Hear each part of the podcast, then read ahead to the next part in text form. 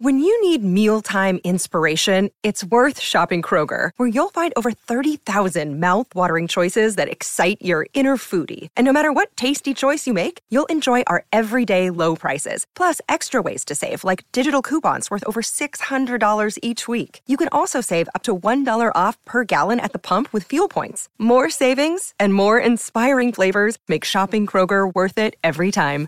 Kroger, fresh for everyone. Fuel restrictions apply.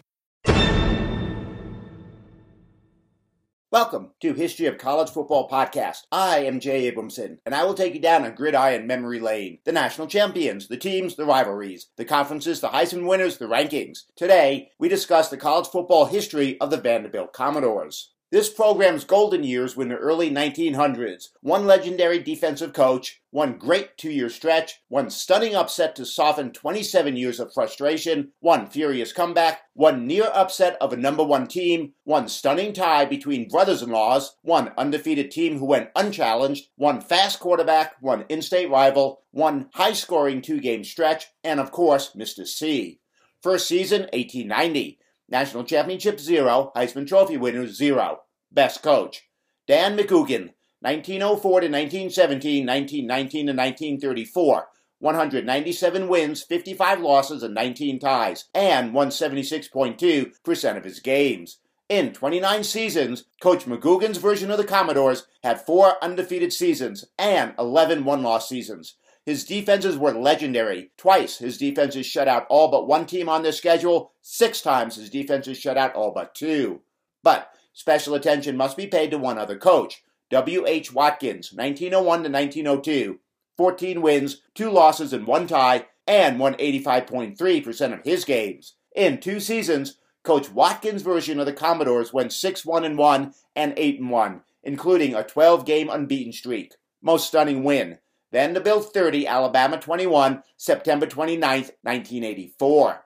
Vanderbilt entered the game 3 0. Alabama entered the game 2 1. Since 1957, that's 27 years, Vanderbilt had defeated the Tide once, going 123 3 in that stretch. Alabama took a 10 9 lead into halftime, and all indications were that Vanderbilt would go 124 3. In the third quarter, Alabama stretched its lead to 13 9 but Vanderbilt scored three touchdowns to go up 30 to 13 to secure the stunning win, which was and is Vanderbilt's only win in Tuscaloosa up until the time of this podcast. Despite going 4 0 after the win, Vanderbilt finished the season 5 and 6. But attention must be paid to one other game. Vanderbilt 34, Northern Illinois 31, September 11, 1999. Vanderbilt ended the game 0 1, Northern Illinois entered the game 0 1.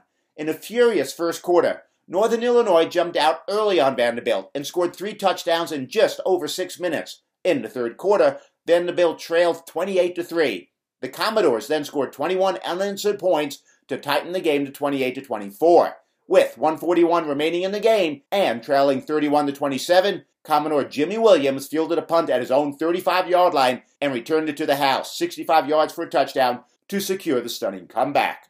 Most stunning loss Oklahoma 25, Vanderbilt 23, September 10, 1997. In the first game of the season, Vanderbilt faced number one Oklahoma and their vaunted wishbone offense. Vanderbilt stunned the crowd at Norman, taking a 15 to 11 lead in the fourth quarter as they stifled the wishbone attack. The Sooners inserted a freshman quarterback, Jay Jimerson, to change the momentum. It worked. Jimerson rallied the Sooners on a 20 yard touchdown run. Vanderbilt then drove into Sooner territory and tried a field goal to put the game away. And then it happened. Sooner Bud Herbert blocked the field goal, Barry Bourget grabbed the ball and raced 64 yards to put the Sooners up for good and prevent the upset bid. What was even more stunning, Vanderbilt had recovered a fumble in the end zone, but the officials ruled that they did not recover the ball. The Commodores would go on to finish the season 2 and 9. Oklahoma, they would finish the regular season 10 and 1, only to lose in the Orange Bowl. Most stunning tie. Vanderbilt 0, Michigan 0, October 14, 1922. Coach McGugin's 1922 Vanderbilt team entered the game 2 0. Michigan was 1 0 and was coached by McGugin's brother in law, the legendary coach Fielding Yost. This scoreless tie would prove to be the only blemish on either team's schedule that entire season, as Vanderbilt would go 8 0 1 and Michigan would go 6 0 1. Playing at home, the game was a spectacle. Students, alumni, even politicians attended the inaugural game of Dudley Field. the largest stadium that's dedicated to football in the South at the time.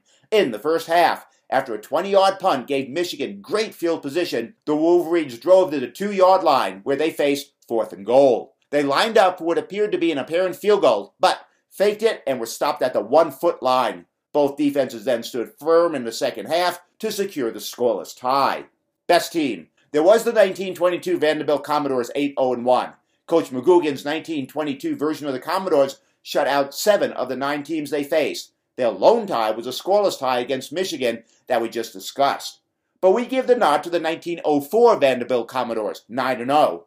In his first year as a coach, Coach McGugin's version of the Commodores ran the table, going undefeated and shut out eight of their nine opponents. The Commodores were never challenged. Their closest game were a pair of 22 to nothing wins over Tennessee and Centre and a 29 to 4 defeat of Missouri Mines, the only team to score against McGugin's defense that season.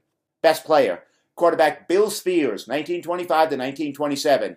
In 1926, Bill Spears guided the Commodores to an 8 1 record. In 1927, Bill Spears guided the Commodores to an 8 1 1 record, rushed for 794 yards, including touchdown runs of 77 and 88 yards, and threw for 1,207 yards and 9 touchdowns. Legendary sports writer Grantland Rice describes Spears, and I paraphrase here, as the fastest quarterback in college football. Bill Spears was a first team All American. Bill Spears is in the College Football Hall of Fame. But attention must be paid to two other players. Quarterback Bill Wade, 1949 to 1951. In 1950, Bill Wade set a school record as he threw for five touchdown passes against Auburn. In 1951, Bill Wade threw for 1,609 yards, 13 touchdowns, was the SEC Player of the Year, and a two time All American. And then there was quarterback Jay Cutler, 2002 to 2005. Jay Cutler set many school passing records, including career touchdowns 59 and career passing yards 8,697. In 2005, Cutler was the SEC Offensive Player of the Year and a first team All SEC. Rival, Tennessee Volunteers. The in state rivals, separated by 180 miles, first played in 1892. Vanderbilt won 22 to 4.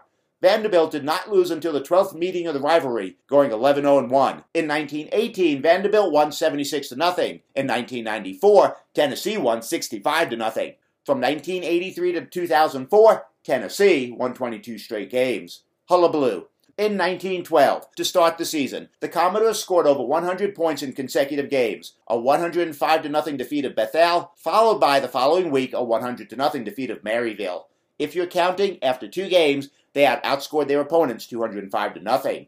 Mascot, Mr. Commodore, also known as Mr. C, has been the mascot since 1873.